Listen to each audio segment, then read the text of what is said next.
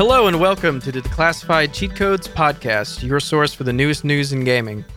I am one of your hosts, Josiah from Caterpillar Mom Plays.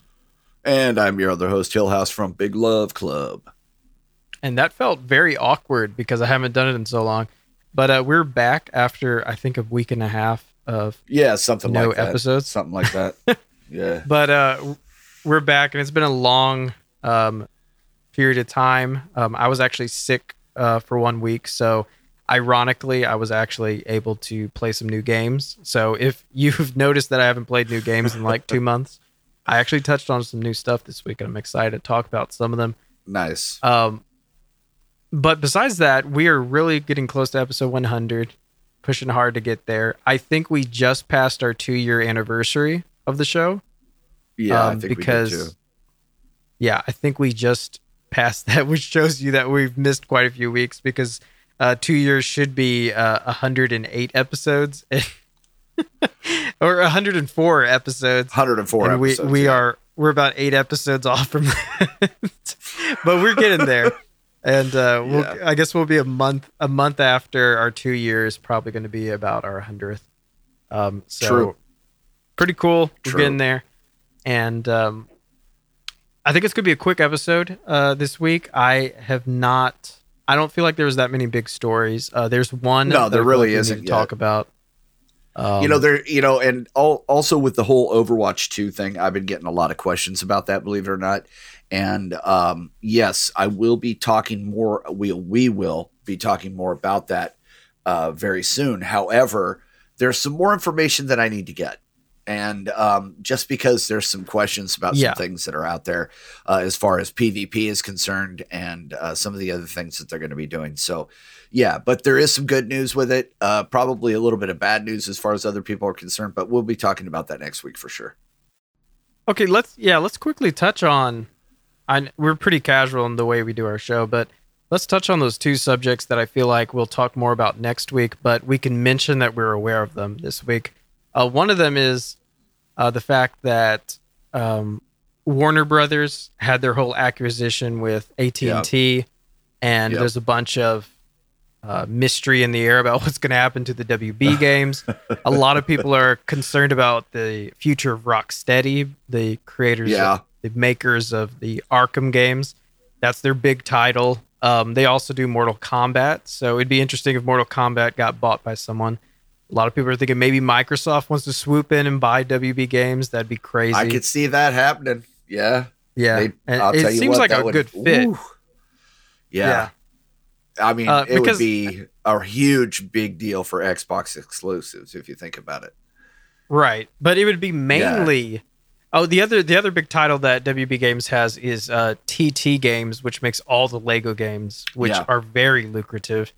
And there's more to talk about that. And I feel like if I talk about it right now, it'll be old news so fast because I feel like the answers to all that is going to happen in the next couple of days. So I don't want to. Yeah. I don't want to spread false information.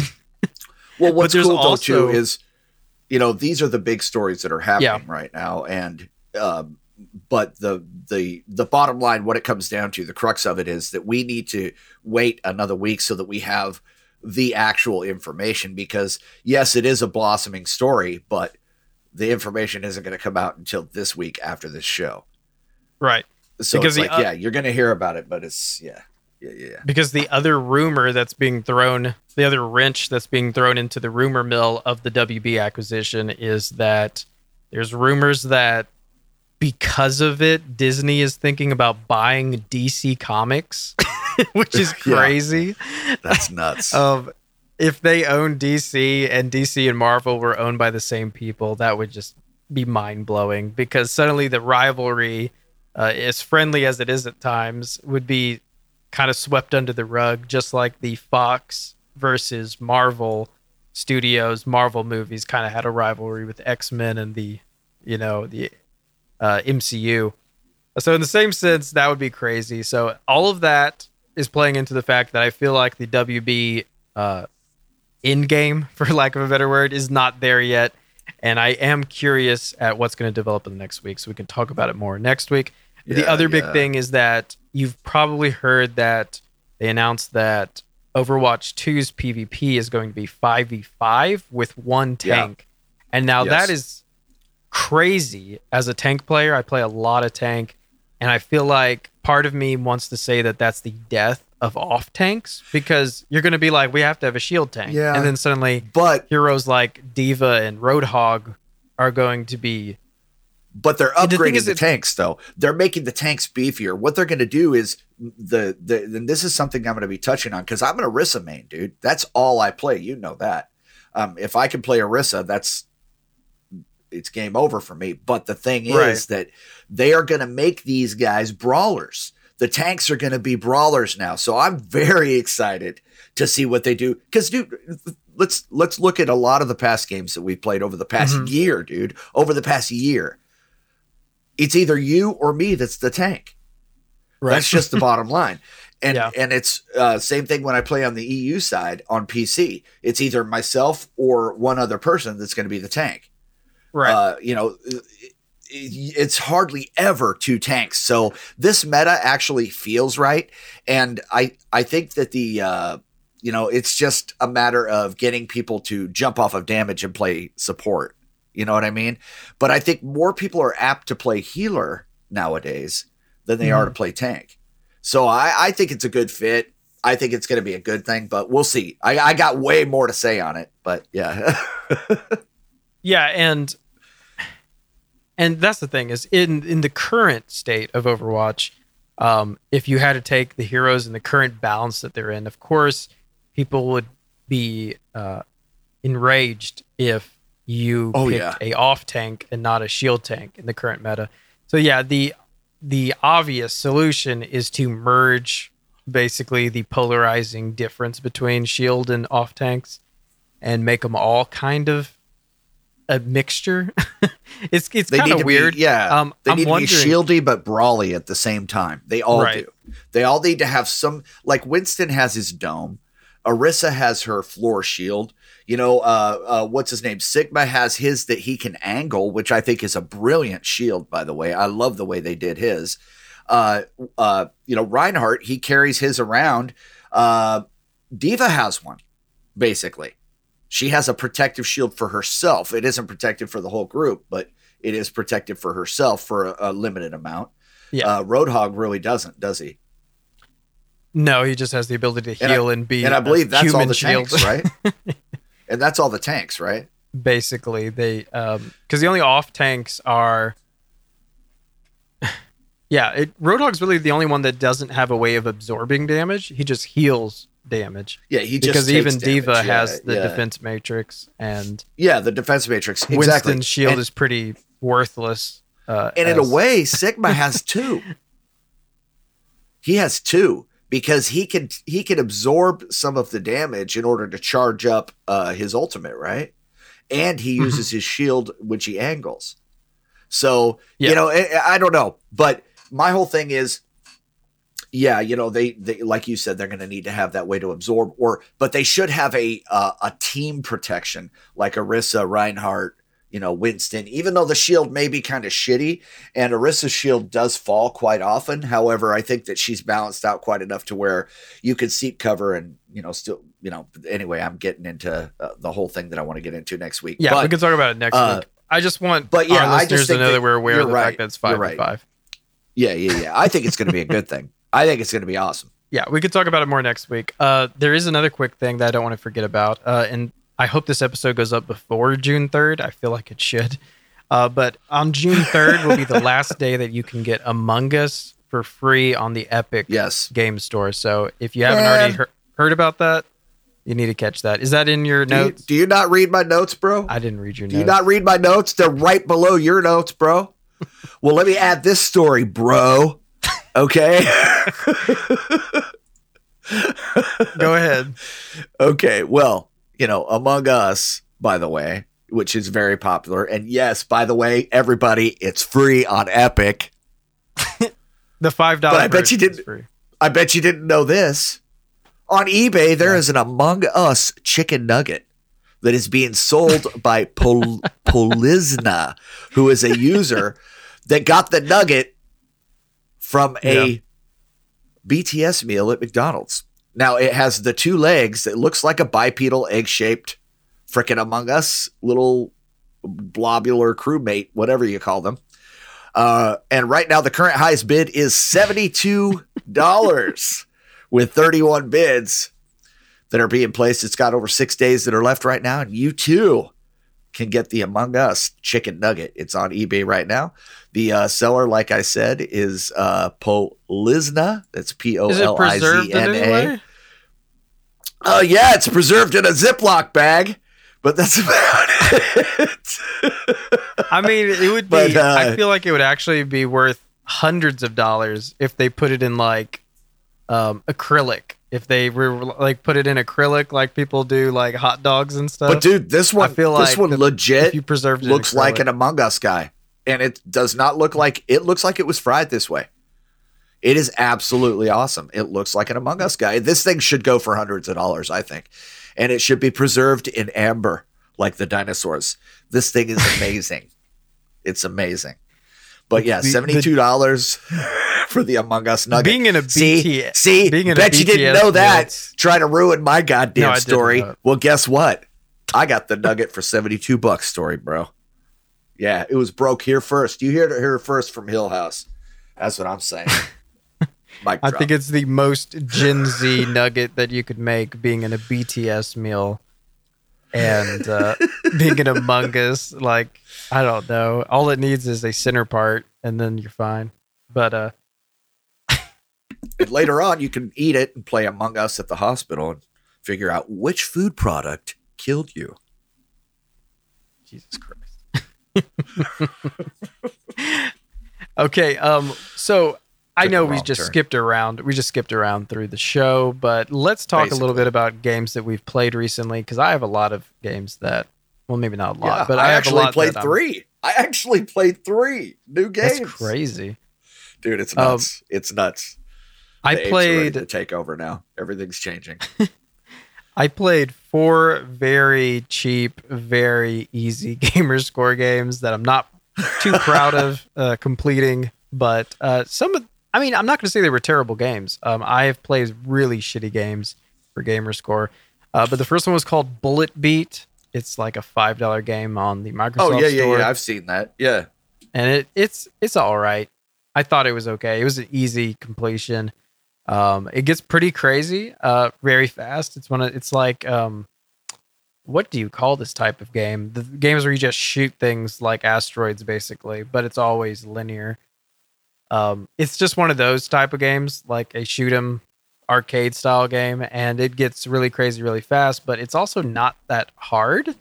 So as much as it feels like it's getting crazy, your abilities and your endurance is so out of this world that you're very overpowered, and as nuts as the screen gets, it's not even a hard game. So I'm not proud of that one, but it's not a bad game. It's just like, it was a great 10 minutes, I guess.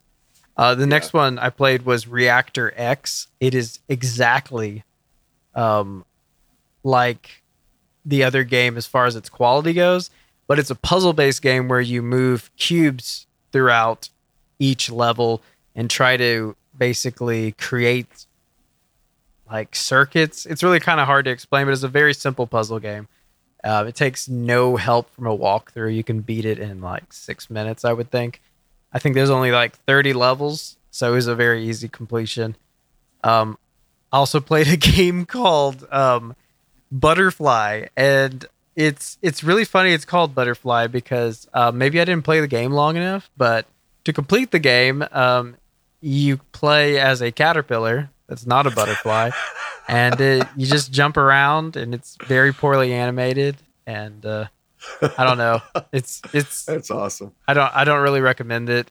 It's just beyond easy. I've never played games this easy, but those three games were so insanely easy. The next one I played is a game called 50 Years, also very easy gamer score. But this game was actually kind of intriguing because it has a lot of replayability. It's not complex, but basically you try to survive as a civilization for 50 years. And that's why it's called 50 Years. And you can start as different for different countries, basically, and they have different bonuses. And you have to basically figure out how to make money to hire more militia and all that jazz. But basically, it's a strategy type game that doesn't have much animation. It's more of, it reminds me of really old 90s computer games in the sense that it's mostly text. So all the strategy is mostly text. But I mean, even that, it's kind of intriguing for how simple it is and how basically, you know, it's a simple style of game, but you're kind of interested in how different things work, and trying to figure out different outcomes to get to the 50 years is interesting. But once you kind of get the hang of it, it is pretty easy. And I would say that if you had any help doing the game, it would be pretty boring. So if you do check out 50 Years, don't look up a walkthrough. I think it's pretty cool to figure out how it actually works. I think it's a pretty interesting game. Let me see. That's 4 games. Let me see, what else did I play? I played a little of Beholder. That was on Game Pass. I feel like I need more time to play that game. It's kind of not straightforward, and I am interested in it. If you've seen Beholder, it has a really cool art style. It's a really cool concept for a game. Basically, you're just a landlord that spies on your tenants, and you're being forced to do it by like some government or something, and you're supposed to be like figuring out if they're doing illegal things and stuff. It's really weird, but I am intrigued at playing it more. I just haven't really had much time to put into it. Another game that I didn't put much time into was Resident Evil 7 Biohazard. I actually have never played that game, and that was because I was waiting to play it on VR, and I finally just bit the bullet and realized that I should just check it out because it's in Game Pass. And I was pretty impressed by the graphics of the game, just how it played.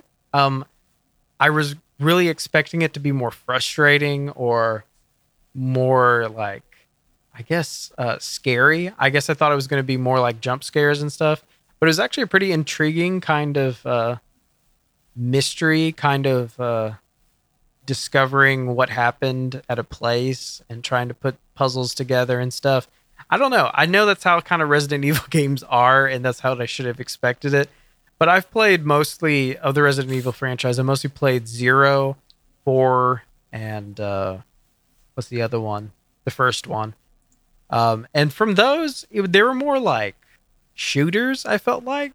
And it wasn't as like horror genre as Resident Evil 7. And I was pretty impressed by that because there hasn't been a good like Silent Hill game in a long time. So this kind of felt like a Silent Hill game to me. So I actually really enjoyed Resident Evil 7 from when I played. And what else did I play? I also played a little bit of Dishonored 2, which I'm not going to talk about because like it's an old game. And it's just like, if you haven't played it, you haven't played it.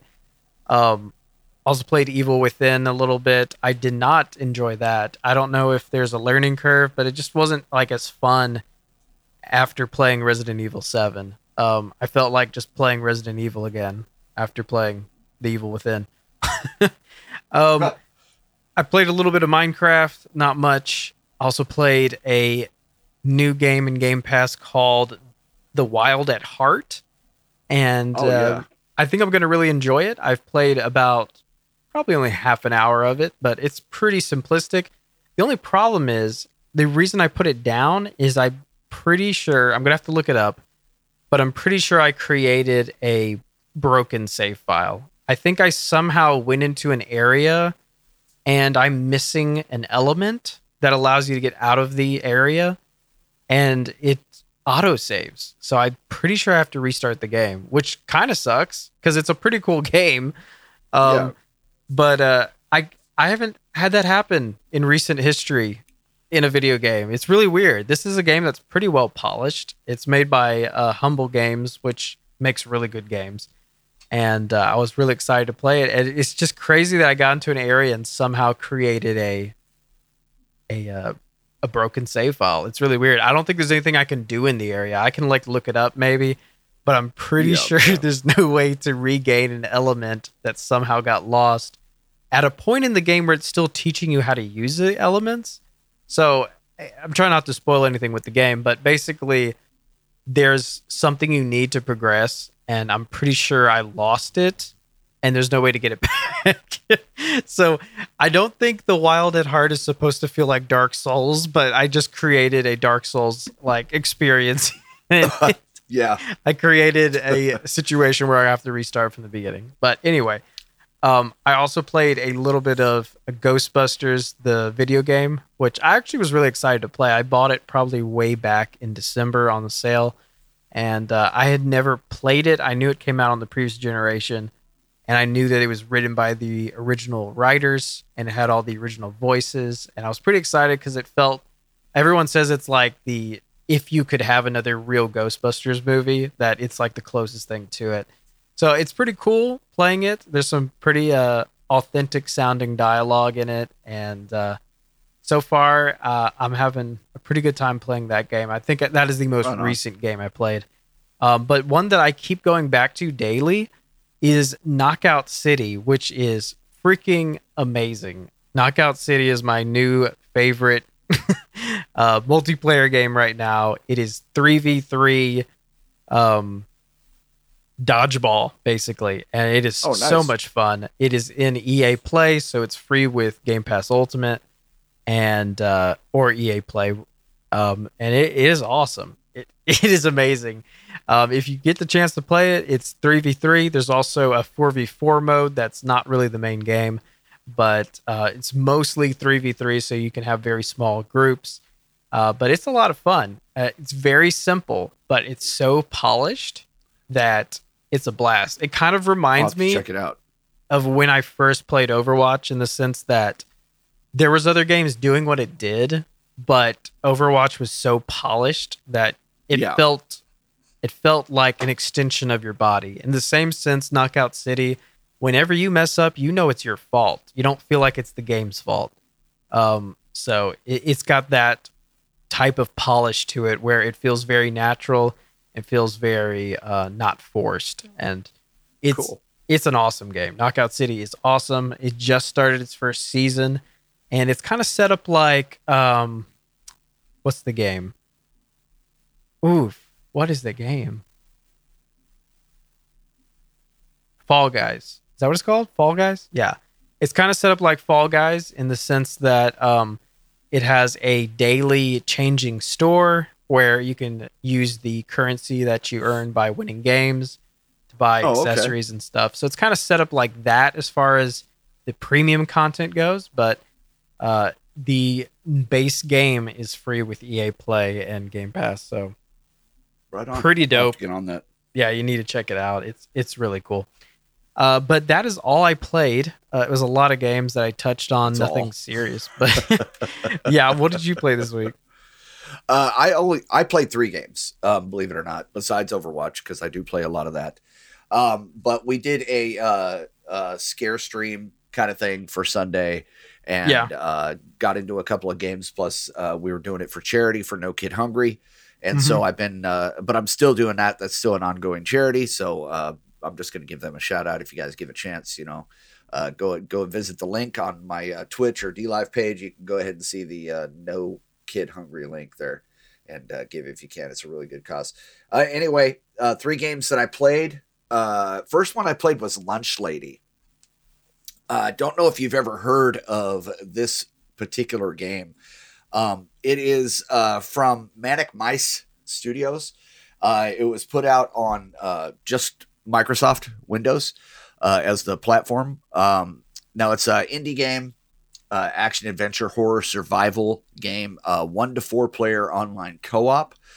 And basically what it is the school final exams are coming up, and what you and your friends thought of doing was breaking into the school and stealing all the test answers, but you have to find all 10 pages before you get caught by the Lunch Lady. And let me tell you, she is absolutely grotesque. She's horrifying.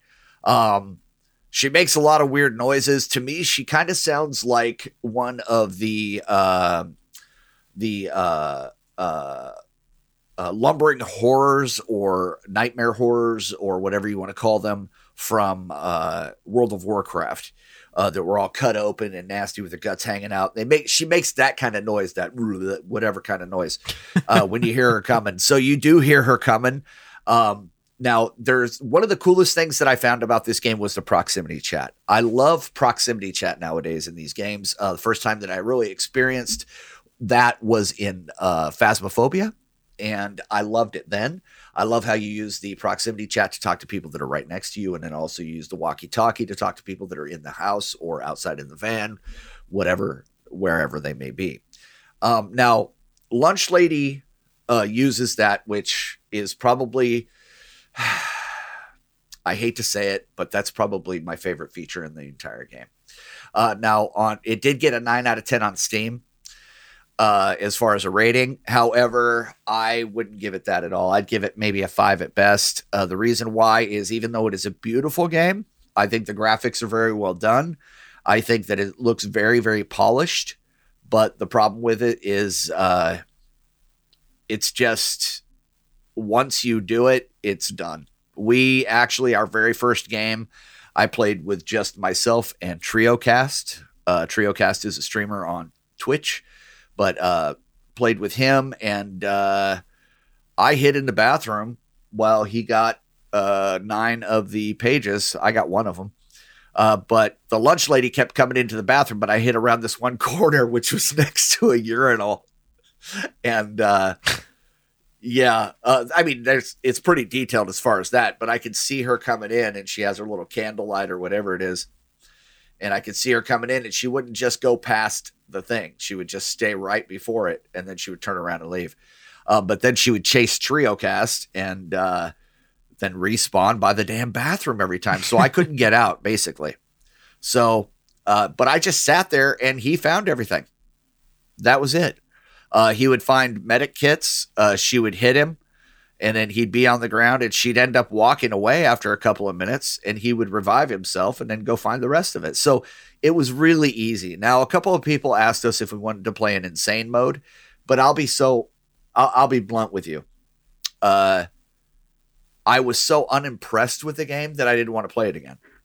And, to me, that's a big deal. Now, it might be a great game for other people. Like I said, on Steam, it got a 9 out of 10. As far as the rating, that was out of just a little bit over 1,700 reviews. So my one review doesn't really mean a lot in the grand scheme of things. But, give it a shot if you want. Check it out. It might be even more crazy on insane mode, but I just wasn't that scared by it. You know what I mean? That makes sense. And if I'm going to play a scary game, for me especially, I want it to scare me. The reason why is because, I'd like to, if I'm going to play it, then scare me. If it doesn't, then I'm probably not going to enjoy myself. So next game that I played was one. This game has been out for a little while. This game actually initially came out on Android and iOS back in July of 2018, and it's a game called Raid Shadow Legends. Well, after that, of course, it came out on PC. Now, a PC port was just released on January 21st, 2020. Now, this is a classic mobile-looking game where you battle. It's an RPG gacha game, and basically, it's turn-based. So you build yourself a team. I think it starts out with 2, and then you go up into, battles where you have 5, which I made it up to those, which were the raids because I made it to a certain level, etc. Graphics are amazing on this game. This game looks absolutely cool. It's fantasy themed. Like I said, you build up your army so you can take on the Dark Lord, and basically you're just, doing these fights. The scenes are like castles, dungeons, deserts, temples, blah, blah, blah. And you just, you take on, like if you have 5 guys, you go up, you take on 5, you fight that battle, you move up to the next one. And the goal is to try to keep you guys alive all the way to the next one to get to the boss so that you have as many people as possible so you can fight this boss. And you have to do it, you know, thinking about, okay, what's he going to use next? What can I use to block it, etc. So you do have to strategize a little bit. That being said, the microtransactions in this game are just, they're just, it's, yeah, it's like being slapped in the face with a big fat microtransaction. Yeah. I mean, it's just so many, dude. I mean, it looks so beautiful. The graphic quality of the game is absolutely amazing. It's a very small game to download. You play it in a window. You play it through Plarium Play, which is a very small thing to download on there. But I don't think that I'm going to be playing it anymore. It was just very repetitive as far as what you had to do. And they try to goad you into buying stuff that it's just, yeah. It wasn't anything that I was really interested in. So anyway, Raid Shadow Legends. If you want to check it out, go ahead. It's free. It's not one that I personally recommend, but then again, I'm just one person. So yeah. But the last game that we were absolutely the first media, I think, that has ever talked about Raid Shadow Legends without being paid to talk about it. Oh my God, dude. Well, yeah, even if paid me, I'd still say the same thing. But the last game that I want to talk about, and this game, I'm going to say it right now, is absolutely fucking awesome, is Labyrinthine. This game is still early access, and it's just so freaking cool, dude. There's no lead into anything because it's extremely freaking simple. This thing is a hedge maze. You work at a small town maze, and that's where you start. You're right outside of it, and that's where it starts every time. And you work at this place. You go into this small area, and you can grab the stuff that you need to start out. We had a compass, or no, we had a flashlight. There was a cassette player. There might have been a compass.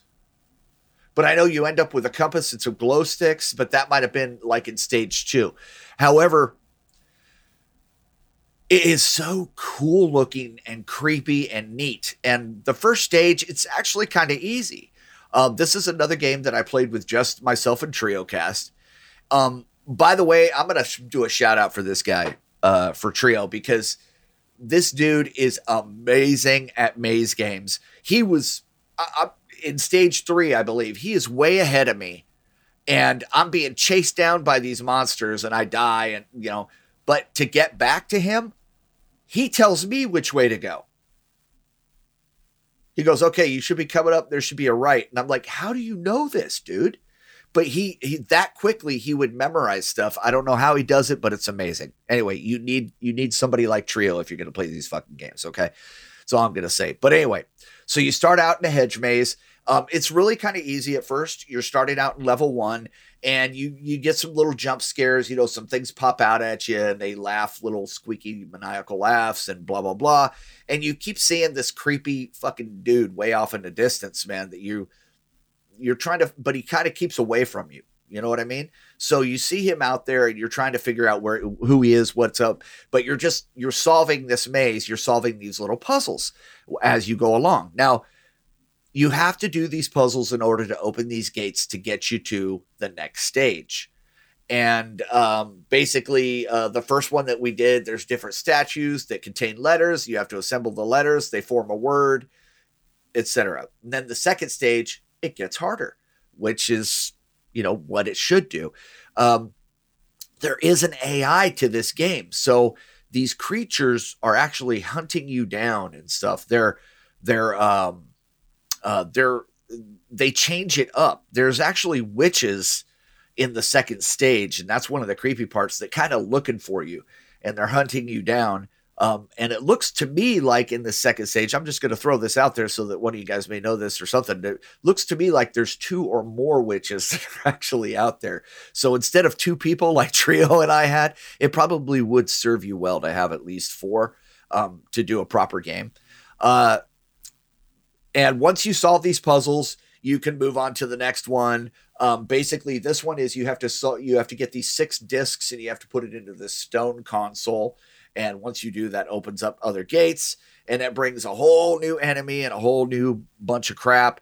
And you got to find these keys, and you got to go to these effigies. And now what's cool about this, what really excited me about this game, even though it's really kind of frightening and scary in some spots, in a creepy, creepy way, like nightmare creepy, is you go through a hedge maze, and then you're in an open wood maze for one of the stages. And then you're in a crypt maze for one of the stages that we got to. Mm-hmm. And I believe that's where the game ends. Now, it is a short game. That is one thing that I haven't looked for any spoilers, but that is one thing that I did learn before I downloaded the game, is that it's not a very long game. However, the reception that this game is getting, these guys are hard working right now. At Valco,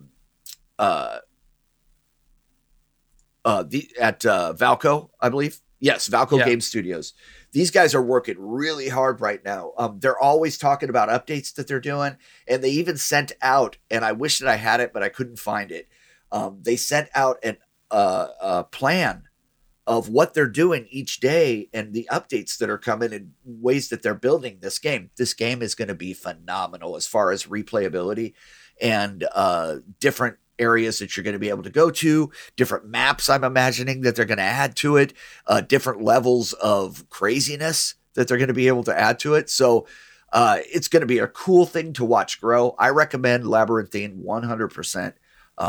If you like these kind of games, if you like horror games, it's not scary enough to where it's really going to affect you in a bad way. But if you want to have a good time with some friends, I recommend this game. Absolutely 100%. It is a great game. It's beautiful. It's fun to play. It's really cool to watch. The kill scene when you die is so well detailed and done. It's so polished. And the monster is just amazingly well done. So, yeah, I recommend it, man. Go check it out. Valco Game Studios Labyrinthine. Sweet. That's all I played, though, bro. That's pretty cool, though. I think you played some good titles. I think that's some entertaining stuff. Rather than... I basically just played Knockout City and then a bunch of stuff that I regret. Yeah, but I regret the first 2. Labyrinthine was the only one that I played that was worth a shit. And but I'm going to check out, Knockout City for sure, dude. You should check out Labyrinthine. It is only PC, but You should check it out, dude. It is so fucking good. It is so good. Sweet. Then let's do our news real quick and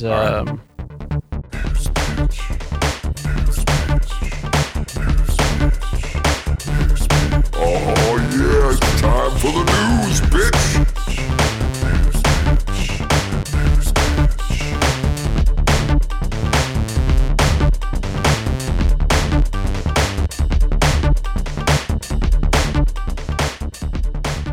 Okay, so the first thing in news I have this week is that, I mean, it's kind of old news by now. But the DualSense controllers for the PS5 are finally coming out in new colors. And the most popular requested color was black because people hated the fact that a white controller can pick up dirt so easily. There's all the jokes about how the original PS5 controller is just, everyone's are probably covered in Cheetos. And so they are finally making a black one, but they're also making a red one. And the red one looks pretty nice too. So I think these are really cool. They look really nice. But there's the ongoing joke still that the PS5, you're still talking about how it is the fastest selling PlayStation console ever. And I've seen so many people make the joke online of, that's really cool, but who has one? So exactly.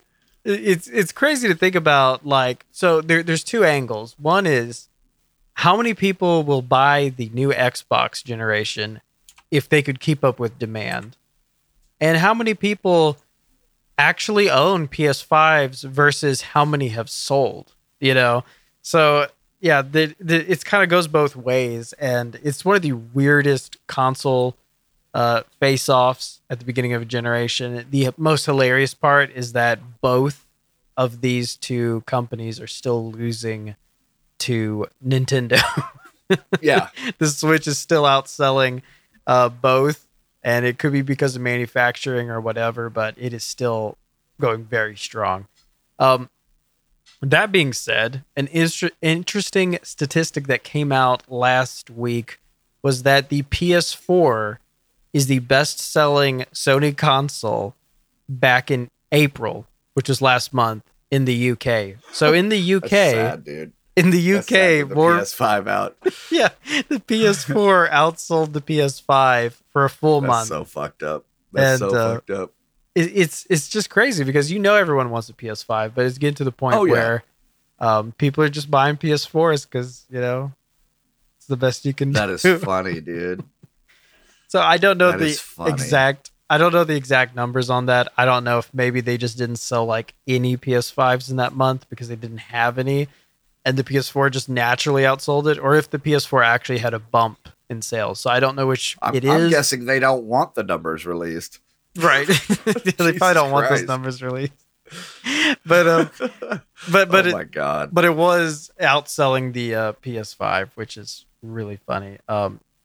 It's not because of convenience, and it's not because of price. The PS4 is still like $300.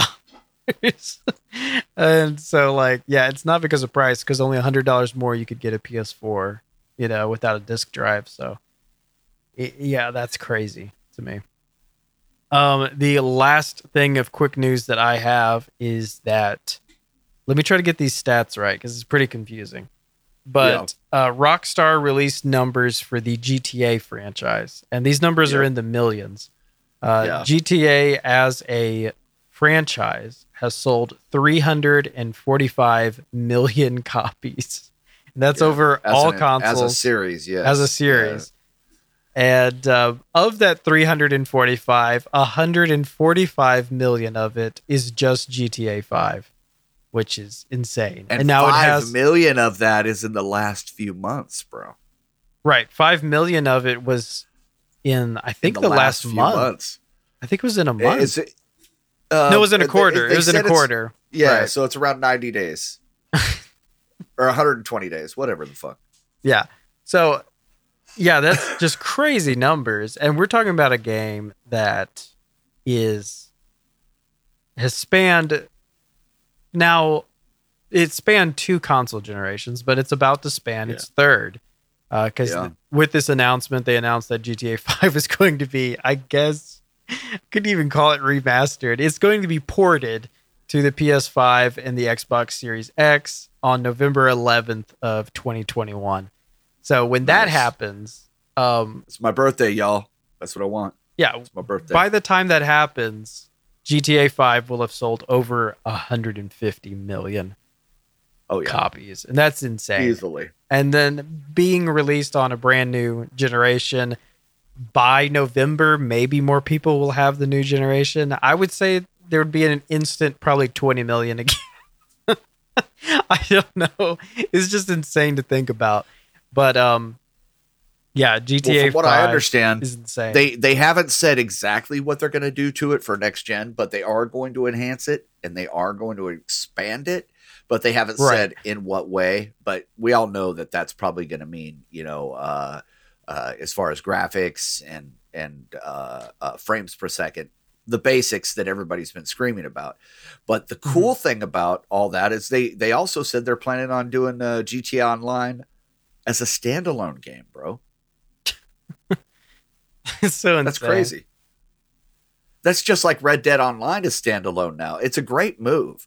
I mean, it's a great idea because you're going to have a shit ton of people that want to play the standalone version of online. They don't want to do the other stuff. Yeah, it's kind of depressing for the person that wants to play a story-based game, though, because then you're like, what's the future of that? Like, will they even bother to make a story to GTA 6? Or is it just going to be GTA Online cosmetic updates? Oh, dude, they're gonna have to. In my humble opinion, they have to, bro. They have to make a GTA 6. it would be absolute. If they don't have something like that in the works already, that would be so stupid, dude. There's so much money in a GTA 6, and the talks, the little leaks or whatever, whatever claiming to be leaks that talk about GTA 6 are also saying that it's the very good possibility that it's going to be spanning the entire state of Florida. That's insane, dude. That is insane. But it would be also just mind blowing. And I think they could actually do it with today's technology and everything that they have. They could 100% do this, dude. Yeah. But it's still rumor. Nobody knows for sure. It's still rumor. My fingers are crossed right now. I know you can't see it, but they are. I think it would be a wonderful thing because I would be on fucking board, man. Legendary Edition, 100%. Months before it came out. Here's my credit card. Let's go. Yeah. Legendary Edition. I think GTA may be the only game that sounds kind of weird with Legendary Edition. There's so many games that tap into like Norse mythology and like all sorts of other things, like even Apex and stuff. It sounds fine to say Legendary, but we're talking about a game that's based on shotguns and gambling. And cars. It kind of feels weird to say Legendary. It should be like, GTA 6 Scarface Edition, or some shit like that. I think they're called like gold. I think they use currency like gold and silver edition and stuff. But that would be funny if it was Legendary. But I don't know. So I mean, we can both put our chips in on what year we think that GTA 6 is coming out. I see a lot of people doing these polls. I was thinking 2023. Yeah. 23, 24, 24 latest, but I think 23. You don't make a port and hype it up and plan out the release for November. Because like if they plan on releasing GTA 6 within the next 2 years, I think you kind of just throw GTA 5 on the new consoles and you don't act like it's a big deal. But since they're acting like it's a big deal, and they're warning us 6 months in advance of when it's coming out. Exactly. I feel like they want to milk that for at least 2 years. So I think earliest late 2023. But I mean, it's just insane how long GTA 5 has been the definitive 8 years, GTA. Bro. It's just 8 years. Yeah, and it's still got tons of life to it, dude. I mean, look, the revamp or the rebirth of it. Just from NoPixel alone in the online part has just created this whole new cult following of GTA 5. So yeah, it's pretty incredible, dude. Yeah, it's how many presidents have we had since it came out? Well, just two. Have we only had two presidents? it's Just, I guess just two. It just feels like a long time because I was playing GTA 5. Well, technically 3 because of how it played out. Yeah. Because, Biden's here, Oh, yeah. I'm sorry. And then, I forgot. We got our third already. Yeah. Yeah. So it might make it to 4. It probably will. It probably will. It's just insane to think about because I remember when GTA 5 came out, I'm pretty sure I was like at the beginning of college. And I was in college a long time, and it's just insane that it is still the current GTA. But it's just crazy to think about. I mean, it's been out like a third of my life. Yeah. That's not true. I think about a fourth of my life. Not once it hits 10 years, though, it will be a third. It's just insane. Yeah, but that's nuts. But it's just crazy to me that the game looked great on a PlayStation 3 and it's just barely revamped. And it still looks not just passable, it still looks better than most games out there.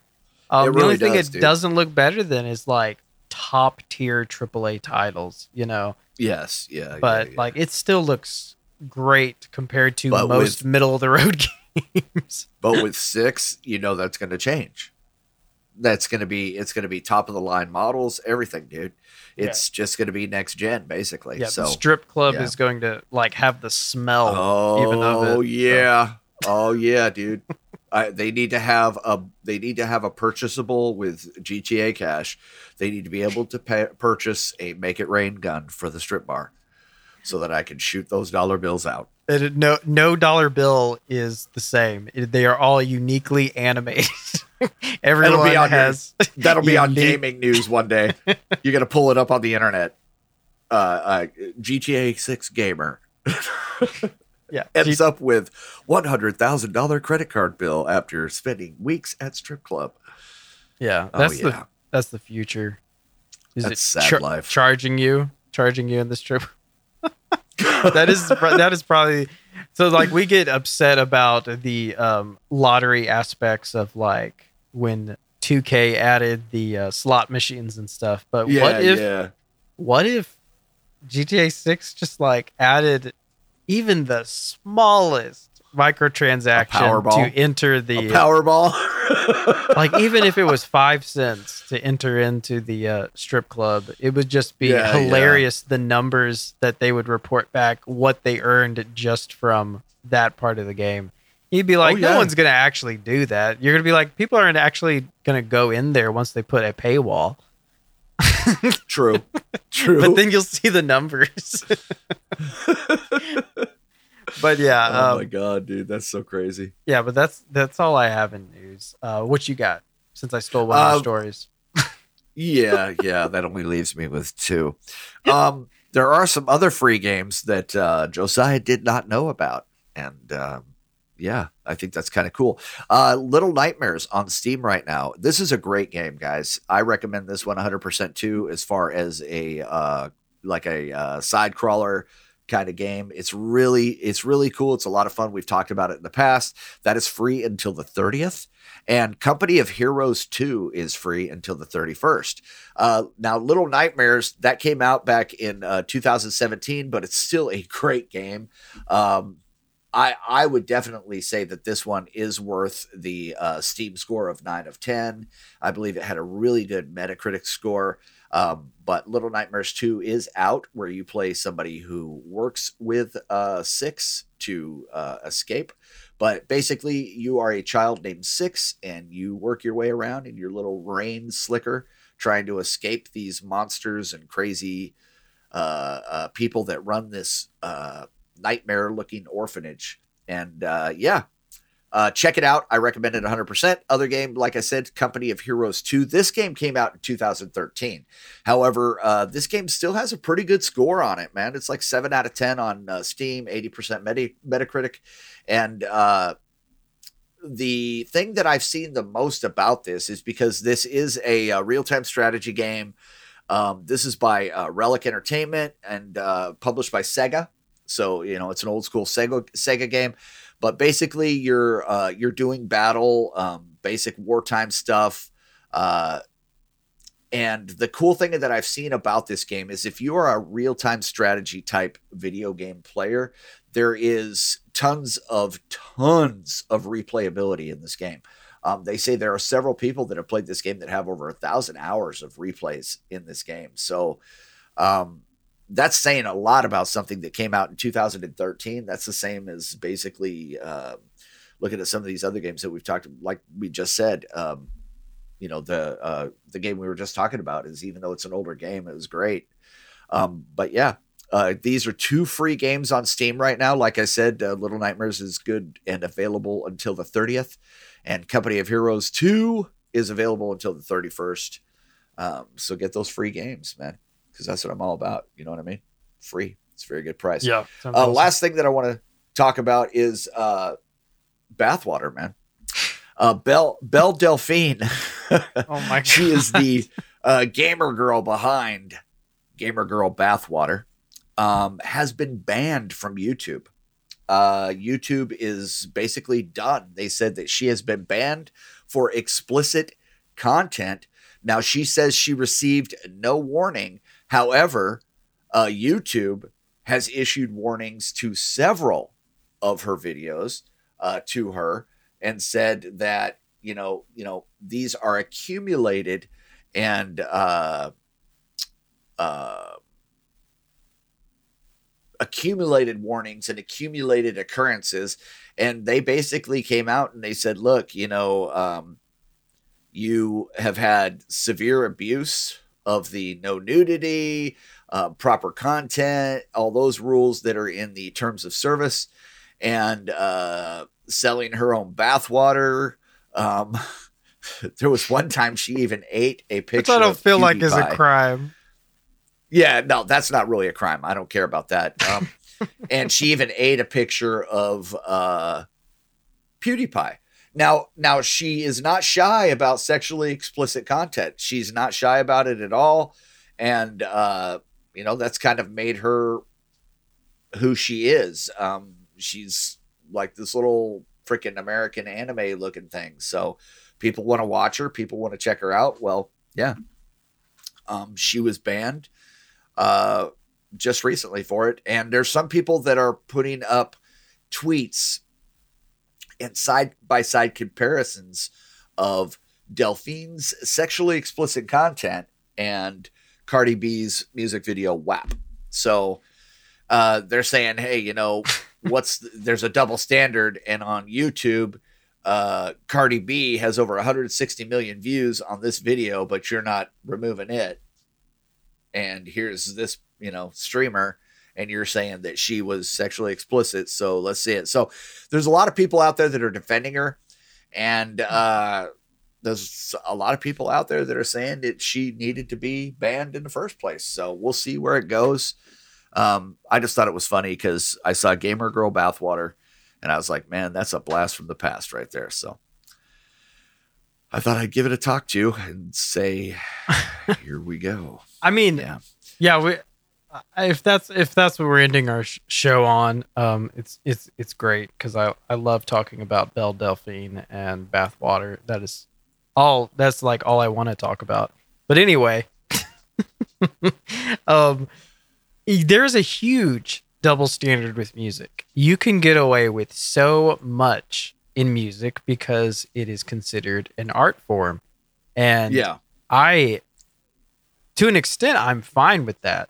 But YouTube, the way they try to make money off of music versus allowing people to express themselves through original content butts heads with each other. Obviously, music makes them tons of money, and YouTubers don't really make them as much money. They will make some off of advertising cuts, but if you were creating content that they are going against federal laws, and like the thing is, YouTube came under blast a couple of years ago with what they were presenting to children. Yes. And there was all that stuff about should there be advertising on things that are aimed at children and stuff like that. So there became this issue of, we could go into it, but I don't feel like going into it. We talked about that before with the Online Child Protection Act. Yeah.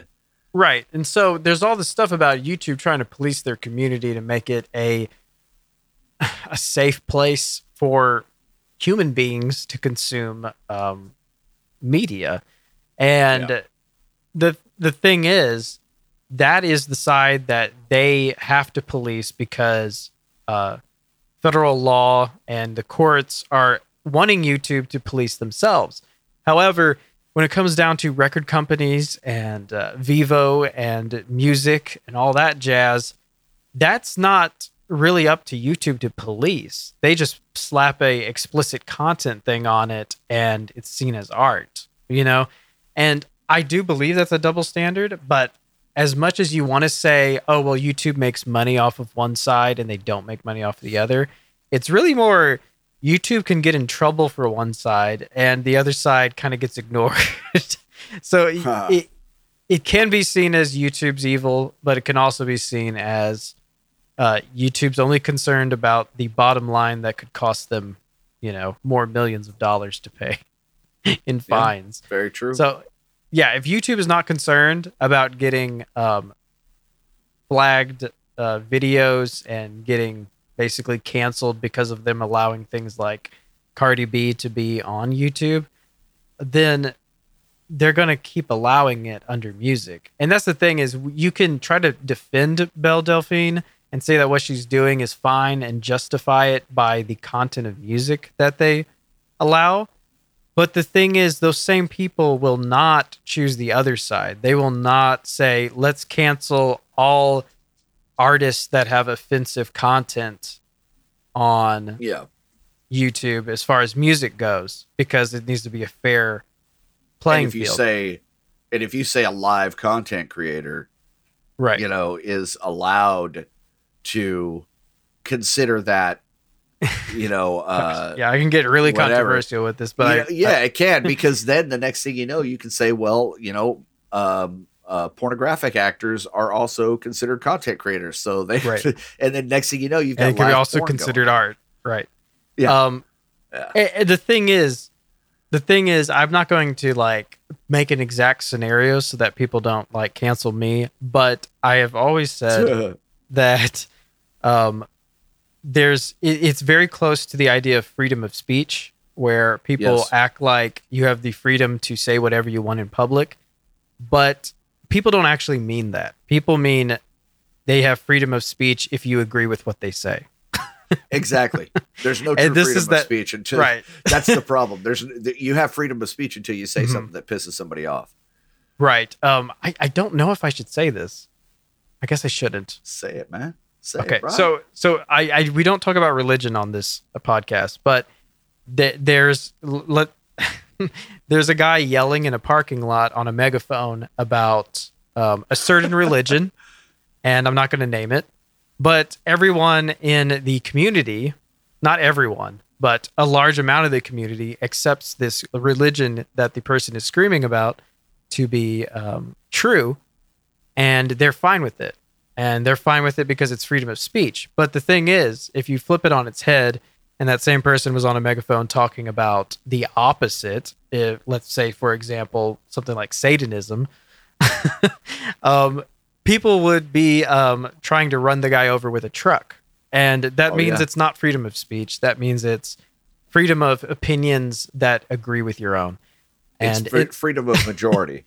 Right. Freedom of majority. And to not really take a stance on that, because I'm trying to not take a stance on anything like that. I'm saying that you can't have an opinion. Man. You can't have an opinion unless it agrees with everyone. And that's the same thing with this, where people will not go against what the music side is, but they want to defend Belle Delphine. And I think it's a double standard by the people defending her just as much as it's a double standard by YouTube canceling her. And I think the thing is, apparently she was canceled back in November, so it is old news too. I'm just now reading that. So that's weird that they're talking about it now. Maybe it's because they're tired of the cancel culture. So I don't know. There are two levels of this that you can tap into. One of them is, let's say she makes adult content, and she flags her videos as for adults only, 18 and up. Then it should be exactly the same as a music video that has nudity in it, and it says explicit version. You must sign in to prove your age to watch this music video. It should be exactly the same. The only line that would make it so that YouTube can say something is if they think it is pornographic rather than just an art form. And under that sense, I understand that YouTube does not want to become the home, doesn't want to become the king of porn. The new RedTube or something. Right. If they don't want to be that, that's fine. They have the ability to control their platform to not be synonymous with that. I only know about that for research purposes, by the way. Right. But you get what I'm saying. YouTube has the ability to control whether or not their platform becomes synonymous with that service. Agreed. And then that means that YouTube has an idea of where the line is drawn in pornography, basically, and what is art and what is considered lewd. And that is completely in YouTube's hand because it is their platform and they decide what is what. But I do think there is an extreme bias for music videos. And the question is, where is the line? And I'm wondering what artists try to push the envelope the most. Like, what if a music video just had, like, This is so weird. We're a gaming podcast and I'm talking about this. But what if a music video had like 30 or 40 seconds of just full on, you know, pornography that was there's no art to it. It was like a camcorder. And then it just busts out into a Weeknd music video. And is that considered art? And would YouTube be okay with it? Your favorite song. Right. And this is just, it's just interesting to think about because YouTube would have to recognize that even for shock value, it would be like some power move by an artist. But would they be able to have the balls to say, hey, we're not allowing this on our platform. You can upload it to another site, but you're going to have to make an edited version. I think they could get away with it at that point. You know? I think that the YouTube could get away with refusing to show it at that point. Right. But their refusal to show it would also make that artist more popular. It's just the nature of the beast. And YouTube would be chastised for it, but at the same time, they would understand. But yeah, I mean, we just need to get back on track because But yeah, I hear you. I just think it's an interesting. There's clear lines. It is. And YouTube sets those lines. And everyone can have opinions, but it's a catch-22 on that whole subject, dude. I mean, they really have no right or wrong way to do it. Yeah, and at the end of the day, they're just trying to look good, and I think that they probably did the right thing. There are plenty of places for Belle Delphine to make $1, and I don't think it has to be on YouTube. I didn't even know she was on YouTube, to be honest. But that being said, I guess that's a show for us. And thank you for your patience on waiting for a new episode. We're going to be back to a normal schedule. And we're going to see more episodes and hear more episodes, I mean. And that's just another episode of the Is It Porn or Is It Art podcast. Yep. And we'll be back with more of the news, and gaming. And have some follow-up stories on those two subjects that we talked about. And I'm really excited. I don't know. I really don't want Disney to buy DC, but DC does need... DC needs something, They need something to rev them up. Yeah. And I think that could do it. I think that really could do it. Yeah. I have to agree that it will suck knowing that just more and more is owned by Disney, but someone needs to revamp it. And maybe AT&T can do it. Not that AT&T has ever been known as an artistic home of anything, but maybe they can get the right people to get DC back on track, and they may. We'll see how it all comes together. But remember, it's not the newest news in gaming unless it's new to us.